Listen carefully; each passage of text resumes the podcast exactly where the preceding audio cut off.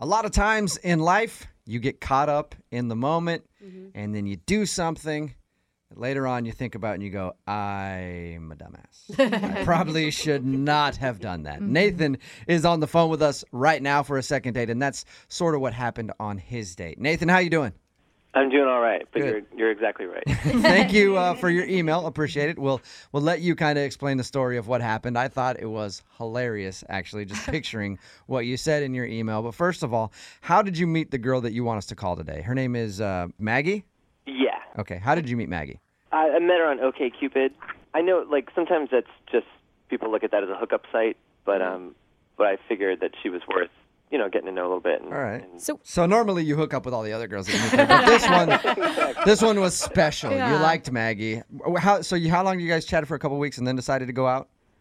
Yeah, we set up a date for a dinner date. And what'd you do at your dinner date? Where'd you go? We went to this really great restaurant that I wanted to try. It had just a great water view. Oh, fancy. I called ahead to let them know if I could reserve one of the best seats, you know, like with the best view right by the water. And they gave that to you? Yeah. Right, do you have to drop a name or anything else? Because next time, if you're having a problem with that, I will allow you to drop Jose's name. You can do that. So you got the table that you wanted by the water. That's cool. Yeah. And you were still excited about this date because everything had panned out in person, right? She didn't turn out to be someone who, I don't know, looked more like Jabba the Hutt or something. No, exactly. She looked like her photo, which is rare. It's impressive, yeah. And how was dinner? Dinner was great. The conversation went well. The food was good. Tell us about the part that you think is the reason that you might not be getting a call back today. It's so embarrassing. And, again, I thought of this after the date. Mm-hmm. I was trying to figure out, you know, just sort of playing it through in my head and realized that we're having conversation and, you know, I'm looking at her and taking her in and sort of looking at her face. And I noticed, that's a good place to look. Yeah, exactly. And I noticed that her earlobes are really are like sort of barely connected. You know, some people have those earlobes that are... Yeah, some people's earlobes go like straight into their cheek, and then the other ones kind of have like a big lobe on it. It's genetic. Yeah, exactly. And it's such a silly thing, but I was just caught up in it.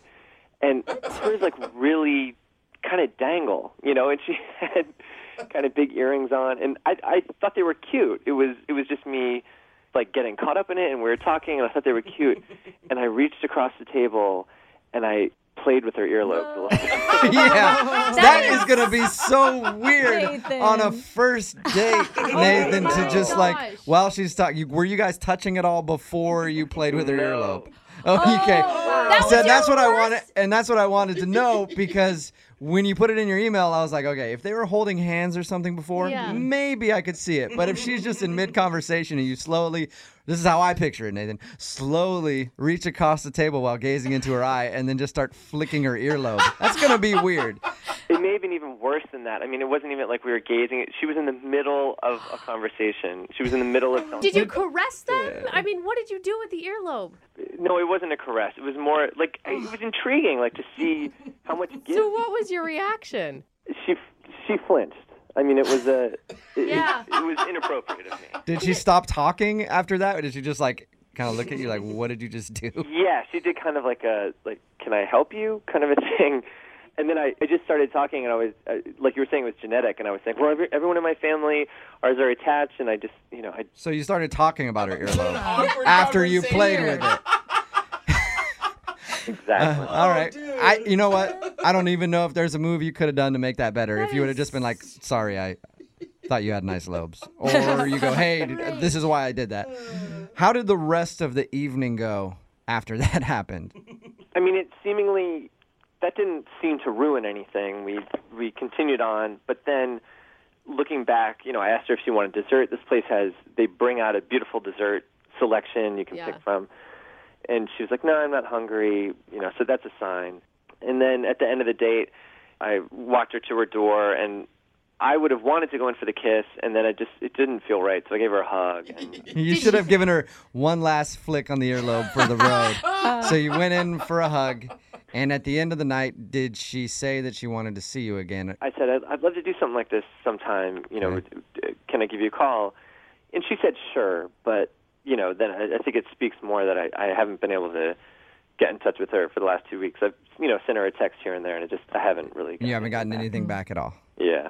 All right, well, we'll play a song, come back, call her, see if we can get her on the phone, see if we can get her to press those beautiful earlobes up to the phone and answer, and we'll get your second date, okay? All right, thanks. All right, hang on.